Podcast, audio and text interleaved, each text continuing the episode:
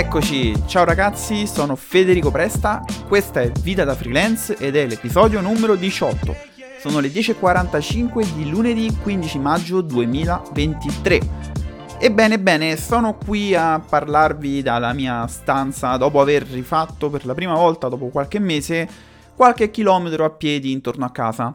E sì, perché chi mi segue a inizio di questo podcast eh, mi ero approcciato da poco alla corsa, però io abito praticamente in un paese vicino a Roma dove è pieno, pieno zeppo di salite ed è difficile correre. Tra l'altro io non sono mai stato un corridore e a livello di cardio non ho proprio, cioè non sono un granché, ecco io andavo in palestra, non facevo cardio, però facevo pesi. E oggi ho detto no, basta.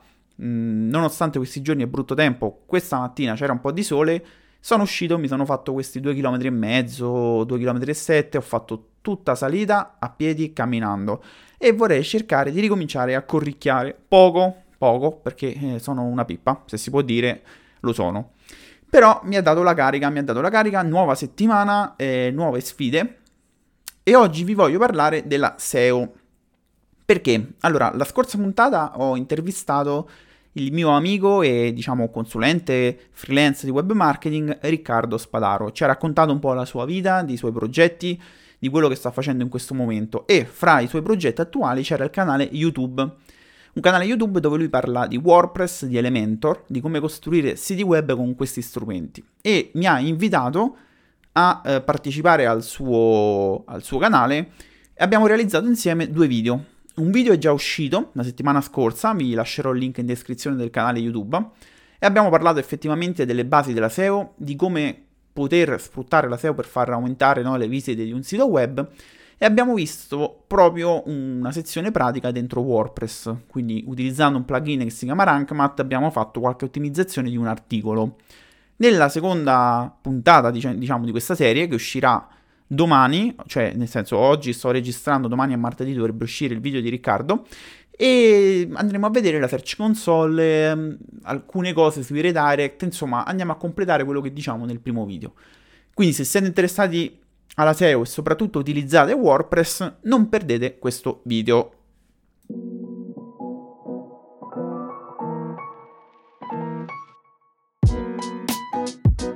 E allora, continuando a parlare della SEO, eh, non tutti sanno che io gestisco un blog che si chiama www.resetweb.com, è un blog di tecnologia, ma non è un blog eh, come ci si aspetterebbe, è semplicemente un sito che utilizzo per la link building, cioè per vendere uh, spazi, quindi articoli che posso scrivere io o possono scrivere i miei clienti, nel quale c'è posizionato un link verso il loro sito web. E questo è un elemento importante per la SEO off-site, ovvero uh, tutte quelle azioni che si fanno per migliorare il posizionamento del proprio sito fuori dal proprio sito. Praticamente la link building è l'azione principale se non la più importante di tutta la SEO, secondo me, o comunque la seconda dopo una buona strutturazione del sito con la keyword research. E, e ci arriviamo, dopo vi spiego qualcosina. Comunque, Reset Web eh, era nato come progetto nel 2013, se non sbaglio, che ho gestito insieme ad alcuni amici, lo stesso Riccardo Spadaro, ma anche Matteo Spada, del, um, che ho intervistato qua sul podcast, mi sembra l'episodio 13 quello sul Astro e su come lanciare un'applicazione. All'epoca il blog era veramente un blog, cioè si scrivevano degli articoli eh, che parlavano di tecnologia, facevamo delle ricerche, scrivevamo questi articoli. All'inizio non erano neanche posizionati a livello SEO perché non conoscevamo la SEO o, o, o comunque non la sapevamo fare molto bene. Poi però nel tempo uh, il progetto è andato un po' scemando, eh, non, ave- non, monet- cioè non c'era monetizzazione, eh, lo facevamo solo per passione e fra impegni di tutti i giorni, l'università, il lavoro e quant'altro, gli altri ragazzi si sono staccati, a me era rimasto il dominio e ho detto ok, io continuo, però visto che ormai dopo qualche anno facevo diciamo web marketing no? in un'azienda, avevo capito che cos'era la SEO, ho cominciato a proporre il sito per, per la link building, no? Ad oggi eh, riesco a fare un fatturato, seppur minimo, no? fra i 150 e i 200 euro al mese, perché mi ci sto mettendo. E quindi eh, ritorna un po' in auge il fatto che il reddito, tra virgolette, passivo online si può fare. Passivo perché in questo momento non sto scrivendo nuovi articoli. Il blog campa di rendita per la SEO che è stata fatta nel passato, campa di rendita perché alcuni articoli erano ben posizionati In linea di massima c'erano più di 700 articoli, quindi capite che anche se non erano fatti tutti bene, lato SEO ovviamente erano articoli scritti per risolvere un problema, per rispondere a delle domande, ed erano articoli che sono stati premiati da Google. Quindi il sito, avendo un po' di authority, non, non molto alta, può essere diciamo, inserito in questi circuiti per vendere link e quindi fare link building. Ora, eh, in questo momento, quindi, non scrivendo articoli nuovi, mi arriva un ordine, scrivo l'articoletto o addirittura lo delego, pubblico l'articolo e, basta, incasso. Quindi è relativamente semplice, è relativamente passivo, però ho detto ok, voglio alzare il livello. Quindi, visto che è già qualcosa che funziona, invece di andare a fare chissà cosa per giro, progetti particolari, perché non riesco, perché fortunatamente il lavoro freelance sta andando bene quindi come tempi in questo momento non riesco, infatti anche JavaScript lo sto studiando molto poco perché il tempo è poco, però se ho già un qualcosa che funziona e magari ci metto le mani, lo miglioro lato SEO con l'esperienza che ho oggi, posso effettivamente magari aumentare no, l'autority di questo sito, aumentare anche i prezzi e riuscire a vendere più link, perché no? Quindi da possibile piccolo reddito passivo potrebbe diventare attivo, nel senso che di passivo non c'è niente in questo mondo, cioè ogni volta che facciamo delle azioni comunque impieghiamo del tempo. E eh, se qualcuno di voi no, ha un blog o intende gestire un blog o capisce un po' di SEO, qual è il modo per monetizzare questi blog? Ce ne sono vari. Il primo è quello di vendere link, no? Quindi link building, ok, 30, 40, 50, 60 euro, dipende ovviamente dalla, dall'autority del tuo sito, però è, è, già una buona entrata, no? Facciamo, vendiamo 10 link a 50 euro, sono 500 euro, quindi molto buono. Il secondo sono le affiliazioni qualsiasi settore ormai eh, ha la possibilità di, di, di, avere degli e-commerce al quale affiliarsi. Eh, Amazon è il primo, ovviamente, quindi io che parlo di tecnologia posso mettere un link su Amazon di una chiavetta USB, di un hard disk, di una stampante e monetizzare da quello. Io monetizzo pochissimo, se non niente, da Amazon perché Mm, perché le visite al sito non so chissà quante, 2-3 mila al mese, quindi ovviamente non stiamo parlando di molte visite, però si può fare. Non solo, ci sono degli e-commerce specializzati in qualsiasi settore che ormai offrono le sponsorizzazioni. Facciamo un blog di eh, crescita personale e produttività? Ok, sponsorizzo un tool, mi prendo l'affiliazione. Facciamo un blog di marketing, sponsorizzo il tool di email marketing e mi prendo l'affiliazione. Facciamo un blog di barbecue, sponsorizzo l'e-commerce migliore di tutta Europa di barbecue e mi prendo l'affiliazione. Facciamo un blog di musica, sponsorizzo Toman.de che è un negozio europeo enorme che vende strumenti musicali a prezzi anche più bassi, diciamo, dei negozi italiani e magari Toman ha sicuramente un'affiliazione. Eh, sponsorizzo un blog per i, per i freelance, scrivo un, bo- un, blog per i freelance, posso uh, collegarmi alle affiliazioni di Fiverr e dire freelance, vai su Fiverr, iscriviti lì, offri i tuoi servizi lì, fallo tramite il mio link e io prendo una percentuale. Quindi, insomma, si può monetizzare con le affiliazioni. Un altro metodo di monetizzazione dei blog sono le pubblicità. Le pubblicità um, su Reset Web non ne troverete quasi per niente. Troverete un banner di Amazon in alto e un paio di banner sulla destra nella sidebar di prodotti che però io vendo in affiliazione. Quindi non monetizzo con la, con la pubblicità, monetizzo con le affiliazioni. Perché? Perché ho sempre voluto tenere il sito più leggero da questo punto di vista, non intasarlo con banner che non potessi controllare e quindi niente, visto che le visite sono son poche, non voglio, diciamo, uh, sporcare il sito. Certo che se passo da 2.000 a 20.000 visite al mese, ci penso, ci penso. Quindi ecco, questi sono tre, tre tipi, diciamo, di monetizzazione. Si può fare tanto altro, eh se siamo autorevoli nel nostro settore, con il nostro blog, possiamo fare un prodotto digitale, un ebook, no? Siamo i leader nel giardinaggio perché abbiamo 10.000, 15.000, 20.000 visite al mese sul giardinaggio, perché no? Scriviamo un ebook sul giardinaggio. Quindi eh, non c'è limite alla fantasia. Il blog con tante visite ci porta traffico organico e il traffico organico può essere monetizzato in tantissimi modi.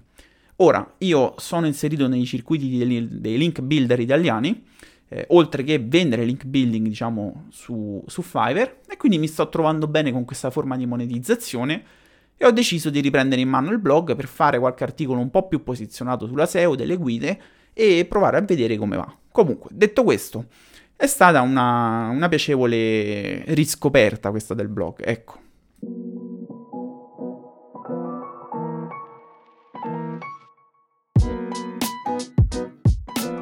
Questo punto, come promesso, vi parlo un pochettino della SEO e andiamo in conclusione della puntata. Ehm, la SEO può essere utile ovviamente per tutti i freelance di tutti i settori, perché per pubblicizzarsi online, no, ho parlato spesso ai freelance no, su come possono pubblicizzarsi online, su che cos'è il customer journey, su come fare una landing page, su come sfruttare, non so, la pubblicità. In questo caso la SEO è un canale che eh, va a lavorare sulla domanda delle persone eh, che hanno, diciamo, su un, un rispettivo settore, no? Quindi facciamo conto che c'è un'azienda che vuole fare un sito web, scrive, no, creazione siti web e può trovare dei risultati su Google che riguardano agenzie, freelance, tutorial su come farselo da soli, insomma ci sono una serie no, di, di possibili scelte al quale si trovano davanti. Se tu sei un freelance che crea siti web, sicuramente eh, potresti essere interessato a trovare persone che cercano su Google questa cosa. La prima, eh, la prima azione che ci viene in mente è quello di fare Google Ads, no? Dico, so le keywords, pago per, per pubblicare un annuncio nel momento che la persona cerca quella keyword, la persona finisce sul mio sito, se il mio sito è fatto bene, lo converte, richiedono un preventivo, mi chiamano, quello che sia.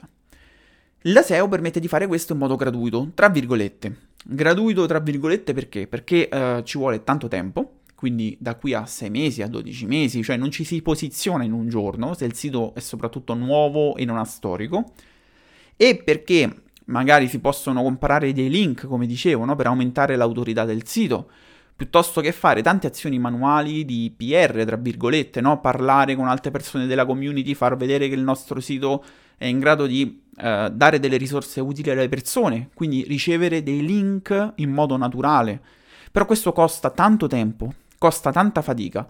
Quindi io dico gratuito, fra virgolette, perché possiamo non mettere mano sul portafoglio in, in maniera ideale, diciamo, possiamo non farlo, però dall'altra parte costa tanto lavoro. È un lavoro che va fatto, secondo me, parallelamente a tutto il resto, quindi se abbiamo delle pubblicità attive, se già lavoriamo, se abbiamo già dei nostri clienti, qualsiasi sia il nostro settore, dovremmo curare il blog pubblicando magari un articoletto al mese e farlo in modo da ottimizzarlo per la SEO, perché ci potremmo eh, ritrovare fra 1, 2, 3 anni con una risorsa molto importante, con un generatore di clienti quasi a costo zero, però come puoi capire ci vuole del tempo. E, e molte volte la SEO spaventa perché le persone eh, non, non, hanno diciamo questa capacità di vedersi no, a lungo tempo, non hanno la capacità di dire ok mi metto in gioco una cosa molto difficile che però non mi porta risultati immediatamente. Vogliono vedere tutto e subito e fanno solo le ads, fanno solo i funnel, fanno qualsiasi cosa che per carità va benissimo, ma secondo me le due attività devono essere bilanciate.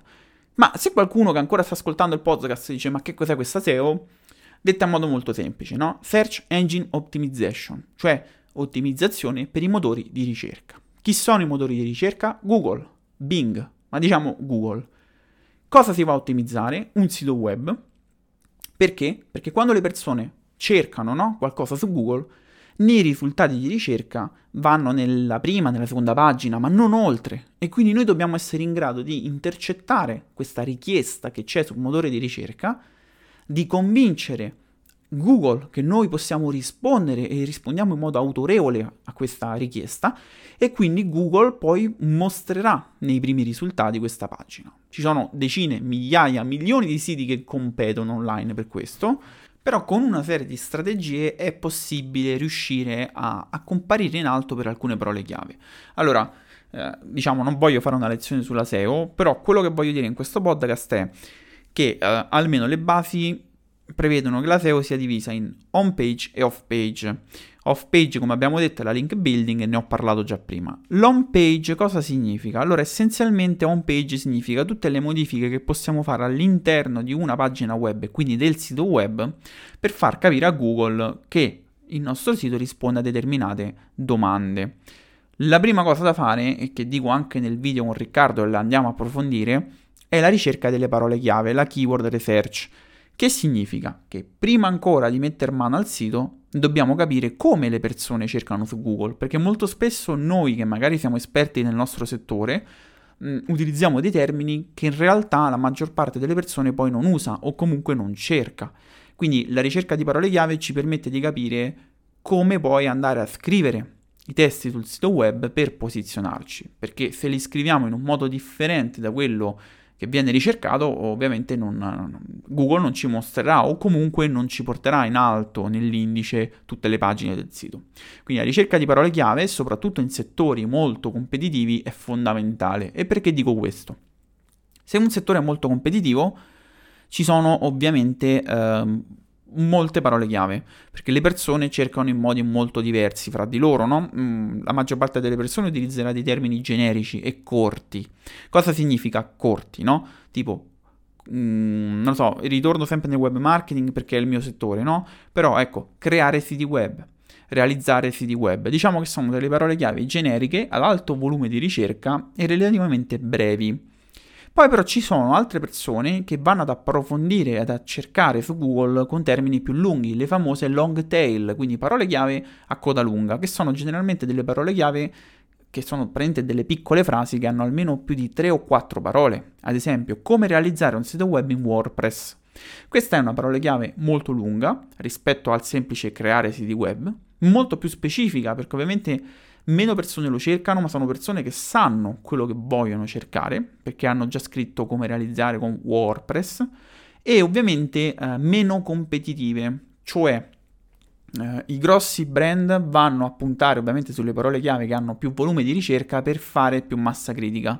Le long tail, in questo caso questa è, è competitiva, però si possono no, cercare alternative, sinonimi, parole chiave molto simili ci danno il polso della situazione sul fatto che magari essendo meno competitiva, avendo meno volume di ricerca, se io comincio da zero, posso scrivere degli articoli per il blog che vanno a puntare a queste parole chiave e saranno più facilmente indicizzabili no? da Google. E poi nel momento che Google mi comincia a ritenere come un sito web importante magari nel settore, ha delle visite, le persone hanno delle buone metriche in page, cioè si leggono i contenuti, cliccano internamente, quindi con Google Analytics Google capisce che quel sito sta rispondendo ai bisogni, alle domande delle persone, allora possiamo poi cercare di spingerci sulle parole chiave più generiche e quindi andare a crescere nel tempo, no? Quindi l'importante è capire la propria nicchia, capire come le persone cercano su Google in questa nicchia e poi andare ad esplorare queste parole chiavi anche in profondità, anche lunghe, anche con meno volumi di ricerca, ma che ci permettono, magari in questi settori più competitivi, di poter emergere con degli articoli di nicchia, degli articoli più specialistici.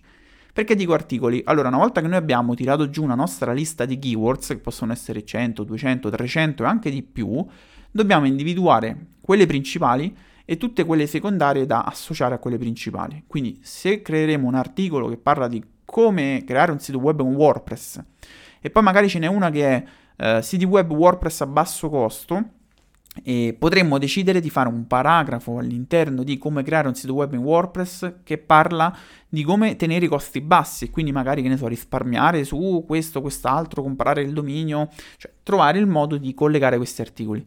Ma se invece ci accorgiamo che eh, è una ricerca che viene, cioè che molte persone cercano questa cosa, che ci sono volumi alti, che ci sono tanti sinonimi, e allora possiamo dividere i due articoli e magari linkarli fra di loro, perché sono comunque correlati. Ma se c'è molta ricerca su tutti e due gli argomenti, ecco che possiamo fare due contenuti che li vanno ad approfondire.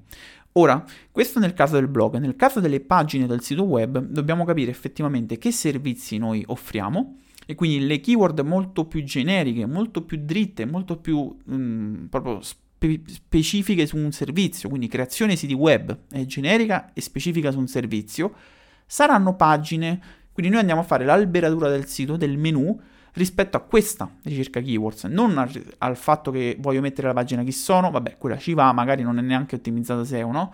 La pagina servizi ne voglio mettere 3, poi magari in realtà scopro che posso metterne 5 perché ci sono declinazioni diverse dei servizi, quindi le devo fare rispetto alla ricerca SEO e poi sicuramente un blog che va ad aiutare con degli articoli informativi, degli articoli più lunghi, dei contenuti più importanti che vanno poi a linkare queste pagine dei servizi. Quindi probabilmente le persone atterreranno sul tuo sito dal blog e tramite link interni potrebbero finire su, uh, non lo so, la pagina di creazione siti web. Poi una volta che abbiamo questo sito web strutturato bene, con le keywords fatte bene, inserito come dobbiamo e con tutto quello che riguarda poi ovviamente la SEO on-site fatta bene, che non vado a trattare qui, però ecco come scrivere i contenuti, come inserire le keywords e questa parte qui, andiamo poi a pubblicare gli articoli e andiamo poi a fare la link building, che è, che è la parte di offsite, che è la benzina che andiamo a dare, a dare a questa macchina che funzionerà bene, perché la macchina l'abbiamo costruita per funzionare bene. Adesso ci mettiamo la benzina, nel corso del tempo, non abbandonando mai il sito, quindi aggiornandolo, inserendo nuovi articoli, facendo nuovi link, questo sito si andrà a posizionare. Ecco, questa è, diciamo, la SEO a livello logico, spiegata in modo molto semplice, ci sarebbe tanto da approfondire, alcune cose le vediamo nei video che ho fatto con Riccardo e niente, per il resto se avete domande potete ovviamente scrivermi, trovate tutti i miei contatti qui. Ok dai, ci siamo, siamo arrivati a 20 minuti, quindi direi che la puntata può finire qui. Eh, anche oggi, come tutte le volte, ovviamente ripeto che se questa puntata ti è di aiuto, può essere d'aiuto per qualcun altro, di poterla condividere con loro, in modo da farmi magari un piccolo aiuto, di farmi conoscere e lasciare una recensione positiva se possibile. E per il resto continuare a seguirmi, siamo qua ogni 15 giorni. Io sono Federico Presta e questo è Vita da freelance. Ciao!